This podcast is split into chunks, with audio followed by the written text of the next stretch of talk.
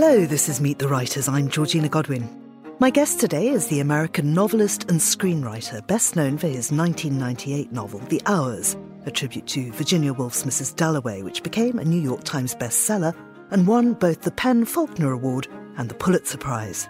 He's worked as a creative writing lecturer at Yale University for the past 16 years.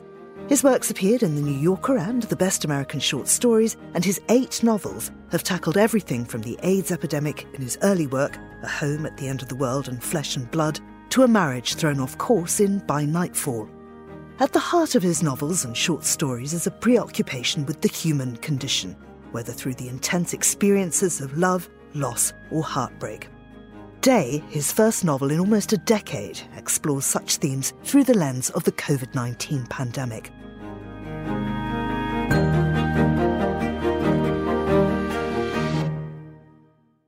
Michael Cunningham, welcome to Meet the Writers. Thank you. Thank you, you must be so bored of that introduction. Everybody going, and he won the Pulitzer. the hours. You know, I'm somehow still not bored by, by, by hearing it. It, it. Even after all this time, it seems slightly impossible. you write about unorthodox families, but actually, you had quite a normal normal childhood. Your father was in advertising. I had such a normal upbringing that it probably explains my fascination with other kinds of families. Though it's funny, I've been writing for long enough to have sort of written and lived long enough to feel like my the quote unquote non traditional families I write about are are moving closer and closer to the center of our notion of who and what families are. All due respect to a man and a woman who are raising their biological children together. I'm not sure if that family is really in the majority anymore. Mm, mm. You must know Andrew Solomon. I do. And his fantastically complicated family arrangements. Yes, yes. I, I know a lot of fantastically complicated family arrangements and, and have for long enough to understand that these are not better or worse families. They're alternative is such a tired word, but you know, there are fights, there's conflict, there's nothing ideal about the non traditional, increasingly traditional family. It's just that it allows more people to be members of mm. families if they don't happen to be heterosexual and willing and able to give birth to their own children. Mm. I know that you've been working with Armistead Maupin recently, and of course, yeah. he has written about the logical family as opposed to the biological right, family. Right, right, right. Yes, yes. Armistead was right on the front lines with what I think he calls chosen family. Yeah. But tell me about your birth family. Mm, sure. When I went away to college, I invented an unorthodox upbringing. I don't even remember the details, but I was sort of embarrassed to have been so privileged and cosseted. If I say we weren't rich, I have to add that by the standards of about 90% of the world's population, we were enormously rich. But we had a house in the suburbs and. Of um, Los Angeles? Yes, outside of Los Angeles and two Chevrolets, and everything was just as it was supposed to be. At the same time, my parents both came from very lower class backgrounds in Gary, Indiana. Gary, Indiana. All I can say is it's a dead steel mill town. The U.S. has a number of these. Just you know, picture a high-rise Holiday Inn on fire with people throwing televisions out the windows. that would be Gary, Indiana. And my parents were the sort of skinny, ambitious, nervous ones who got out and moved eventually to suburban Los Angeles. So, on one hand, we were outwardly quite normal. But on the other hand, we were acting normal. We didn't come from normalcy. Mm. So there was a kind of almost avatar aspect to our vehemently nice little house, well tended lawn, two cats and a dog life. It it was it was to some degree a pose. That's so interesting because, of course, we see that happening repeatedly in, in your books. Yeah. What was it then, do you think, about that upbringing that made you want to be a painter, which was your first ambition? Yeah, yeah, yeah. As far as I can tell, the occasional kid from the suburbs or the occasional kid from anywhere who wants to be a painter or a writer or a physicist is mysterious. I I I don't I mean I I, I know writers' lives better than I know most people's lives and they we tend overwhelmingly to come from sort of regular places and who knows exactly why the aliens aimed that beam at George Eliot and James Joyce. It doesn't really make sense. But for you, was there a defining moment where you thought, actually, I'm not a painter, I'm a mm. writer? Yeah, yeah, yeah, yeah. There was a long moment, a protracted moment, but I got to college and was determined to be a painter, visual artist.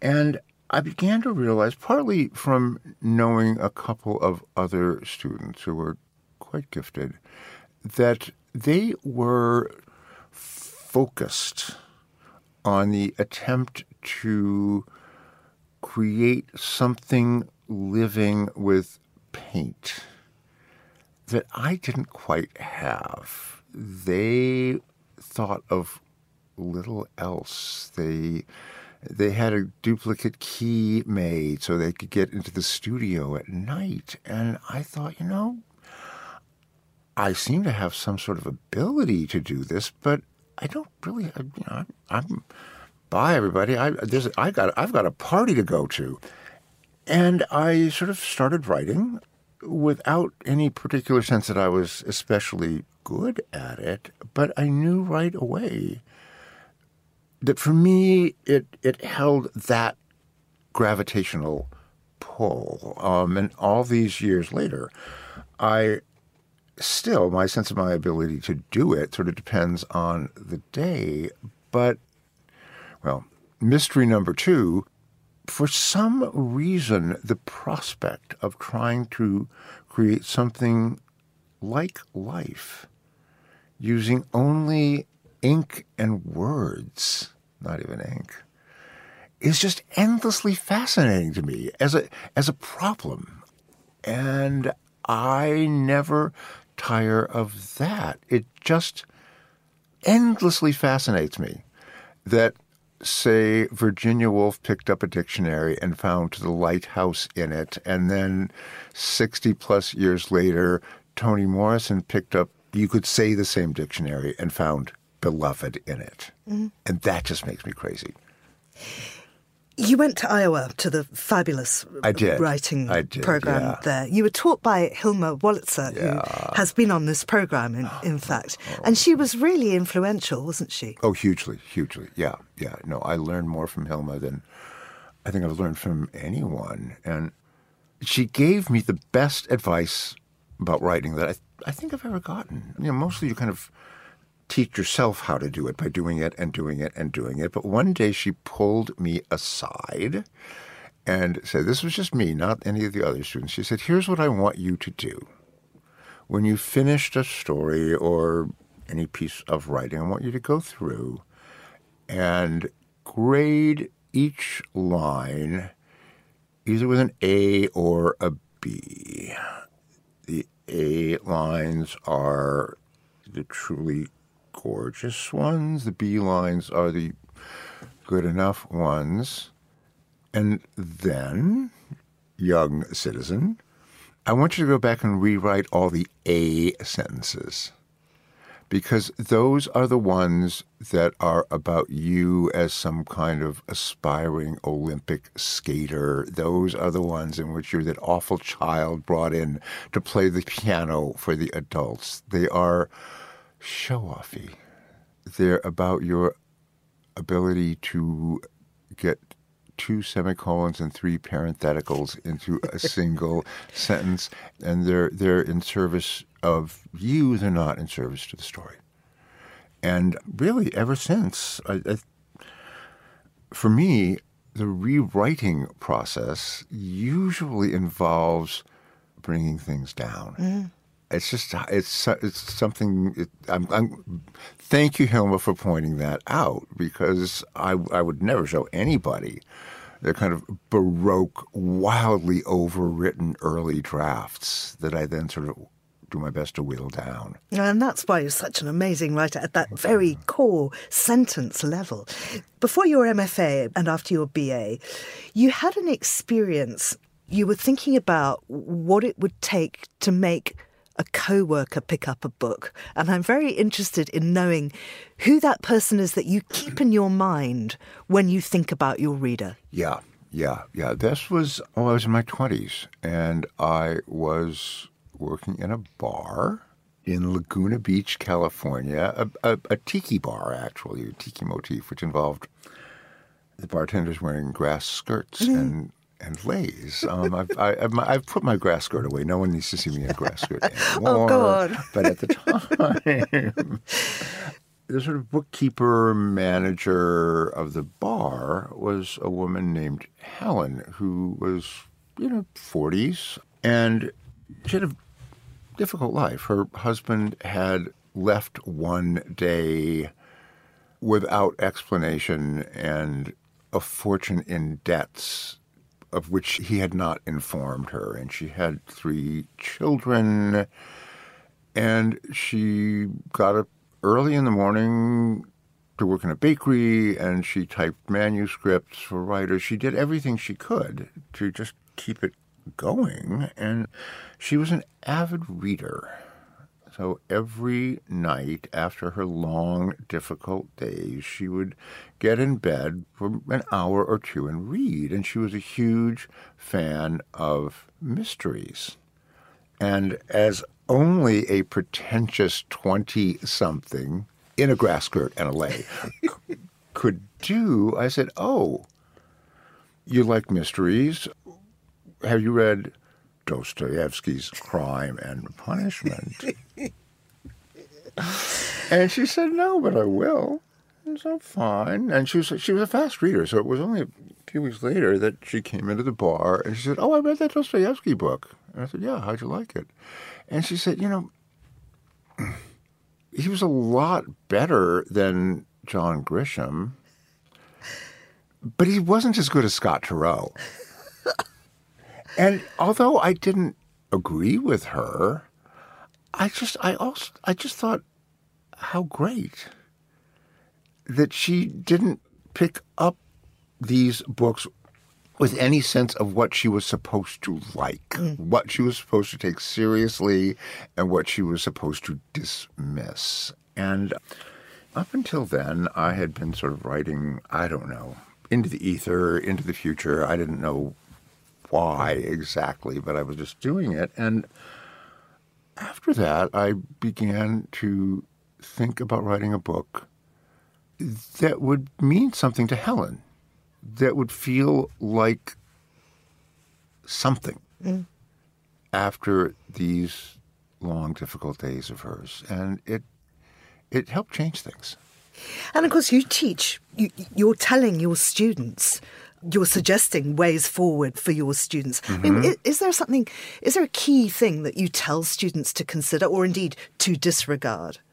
You know, there's not a central key thing. One of the surprises of teaching writing, and I, I, I teach wildly intelligent undergraduates, is that when I started teaching, I had imagined that my students were going to be just wild in their in their writing, and it was going to be full of alien abductions and, and spontaneous combustions, and I was going to have to talk them into toning it down a little.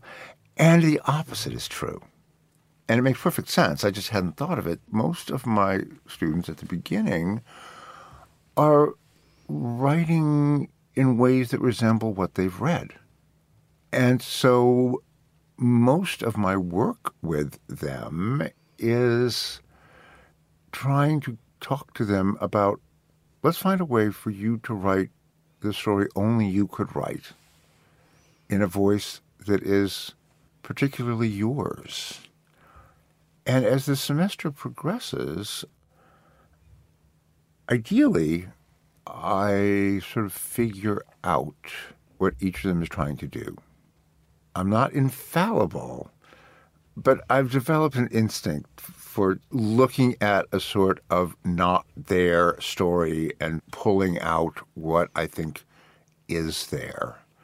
So a long answer to a simple question. there is, I, there is, I don't, I don't have a sort of central principle beyond take the risk, be informed by what you've read, but don't try to replicate it. Mm-hmm.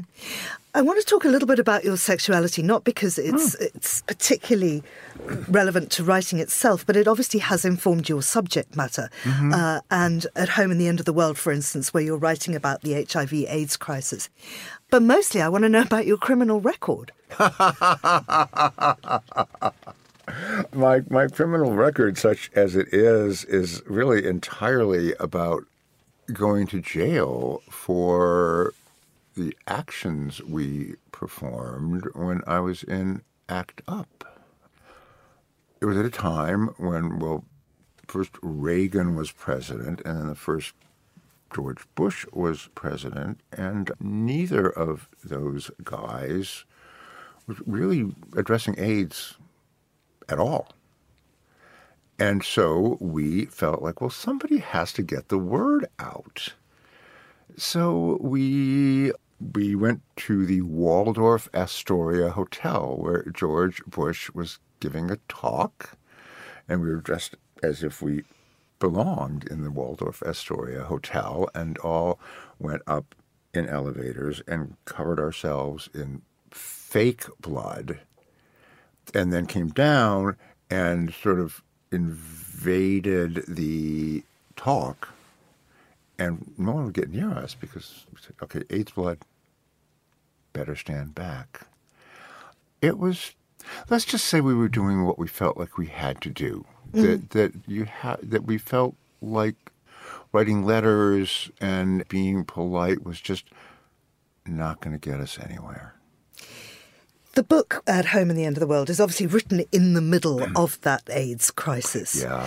And again, we see now in your brand new book that you are writing about something that indeed we are still now living through. Yeah. Is that a challenge without the luxury of distance, without being able to pull that lens back? Yeah, yeah. Um, it was a huge challenge. I I felt like I couldn't see how to write a contemporary novel that acted as if the pandemic wasn't happening.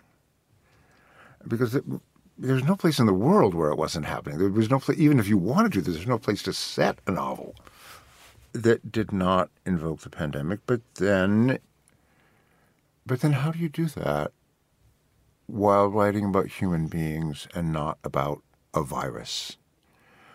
I didn't want to write about the pandemic. I wanted to write about all, well, my, my small section of all of us who were either surviving or, or not surviving it.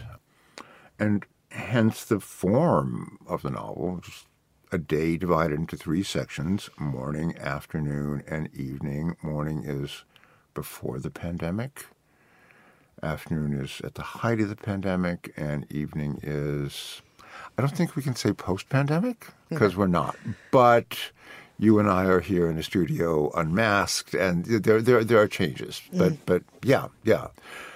So that I hoped anyway these characters would sort of pass through the pandemic and come out the other side, and the book would emphasize their lives as affected by something that affected every person on the planet mm. without being overwhelmed by the virus. I'm very interested, and I'm sure many other people must have spoken to you about this, but this use of threes.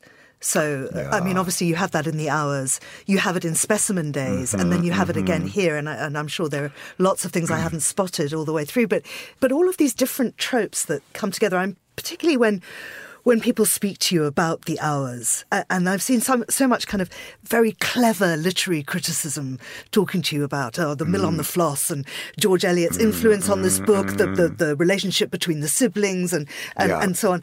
And I really wanted to read it in a way that wasn't about that. Thank you. That's very much how I hope I hope it will be read. And I mean, there's an awful lot of clever reviews out there which are pointing out these things, which of course are there. And I wonder how conscious you were? Is the imaginary friend called Wolf after Virginia? Are we really going back to this breaking up into threes because of yeah. your previous work? Are the little lives, the little life that people are living, is, is that to do with, well, the character that was really based on your mother in the hours? Yeah, yeah, that would turn out, that, that didn't go over all that well. she was not pleased. She was not pleased. Why would I think she would be pleased? Um, but it's, I mean, it's absolutely fascinating those relationships that, that you you put together, and particularly the, the sibling relationship. Yeah. Of course, when looked at through the through the lens of the mill on the floss, but but also the way you put Isabel and, and Robbie together. But the fact that actually Robbie and Dan are really they yeah. talk about themselves as a married couple, yeah, really. Yeah, yeah. Well, you know, three is a kind of magic number.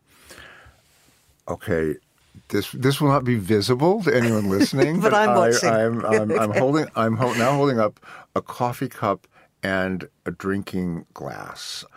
I could take the drinking glass back to New York with me, and you could still draw a straight line between the two objects. Add a third one, and the permutations are endless. It gets a lot more interesting. And here's a the number three keeps turning up. Not only a Holy Trinity, three acts in a play. There's all kinds of funny stuff, like if an atom has a nucleus and one electron, its behavior is entirely predictable. Add a second electron, three elements, and there's no telling what it's going to do. And that's what you give us. You give us this book, and we don't know yeah. where it's going to go. That's and obviously, I'm I'm not going to put in any spoilers there. But but what's so wonderful is the finely drawn characters, particularly the children. I found Violet extraordinary and the way that you know how it is that little girls talk and, and how they have this kind of relationship with their mother, the way it's so important to them mm. what they wear, and the sensitivity of Robbie as the gay uncle of knowing what to dress her in. And it's just, yeah, and yeah, her mother's kind of careless cruelty in dismissing that. Yeah. And it made it so human, so wonderfully, wonderfully human. And, and, and I think that for me was, was what it was about, rather than, I don't know, clever comparisons with Edith Wharton and The House of Mirth. High praise indeed. But there oh. are those comparisons. So, yeah. I mean, yeah, how, yeah, how mindful were you of those? Not, not so much. I, I read a lot. A lot of people read a lot. And so books that have mattered to me register as sort of visceral experiences. The way falling in love for the first time is a visceral experience. The way falling out of love for the first time hmm. is a visceral experience. So I I include references to books I love, and you know, The Hours was obviously very much built around a book I love, but I, I don't mean them as sort of more or less than another detail in the world I'm I'm trying to create. I I, I, I sort of live in well, mild but real terror of of writing something that depends on someone's intimate knowledge of the mill on the floss. Because Helen could enjoy this book. Exactly. The, the books are still for Helen all these years later. Yes. Which is fantastic. Yeah. Absolutely fantastic. Michael, what's next for you? Um, you've got me there. no, only in that I will I will write another novel. I don't I don't have one ready to go yet. It's it's one of those things. You were writing a different one before you started Oh, this one. Are you going to go back to that? Maybe yeah, I sh- yeah, I should I should just say quickly that I was in the middle of a novel when the pandemic struck, and there was really no way to incorporate the pandemic into that novel without it looking incorporated. Like here we are at this awkward party. Oh, here comes Godzilla. What, who who expected that? so I put it aside, and I don't. You know, it's funny. You As an interested observer of American politics, might I suggest that if you continue to write in the same way that you're reflecting what we see around us, perhaps your next book might be a novel about a civil war in America? Well, it's interesting that you say that because I I kind of wonder if one of the reasons I'm not you have to want to write a specific novel, not just a novel. And this isn't exactly conscious, but I I think I may be waiting until the election in November to see what kind of world I'm writing in. That's a long time to wait, you know.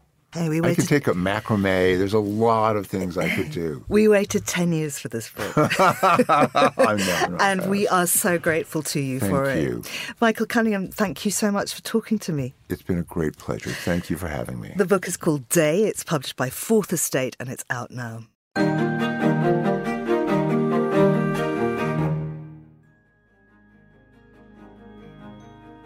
You've been listening to Meet the Writers. Thanks also to the producer Tamsin Howard and to the studio manager Steph Chungu. And you can download this show and previous episodes from our website or wherever you get your podcasts. I'm Georgina Godwin. Thank you for listening.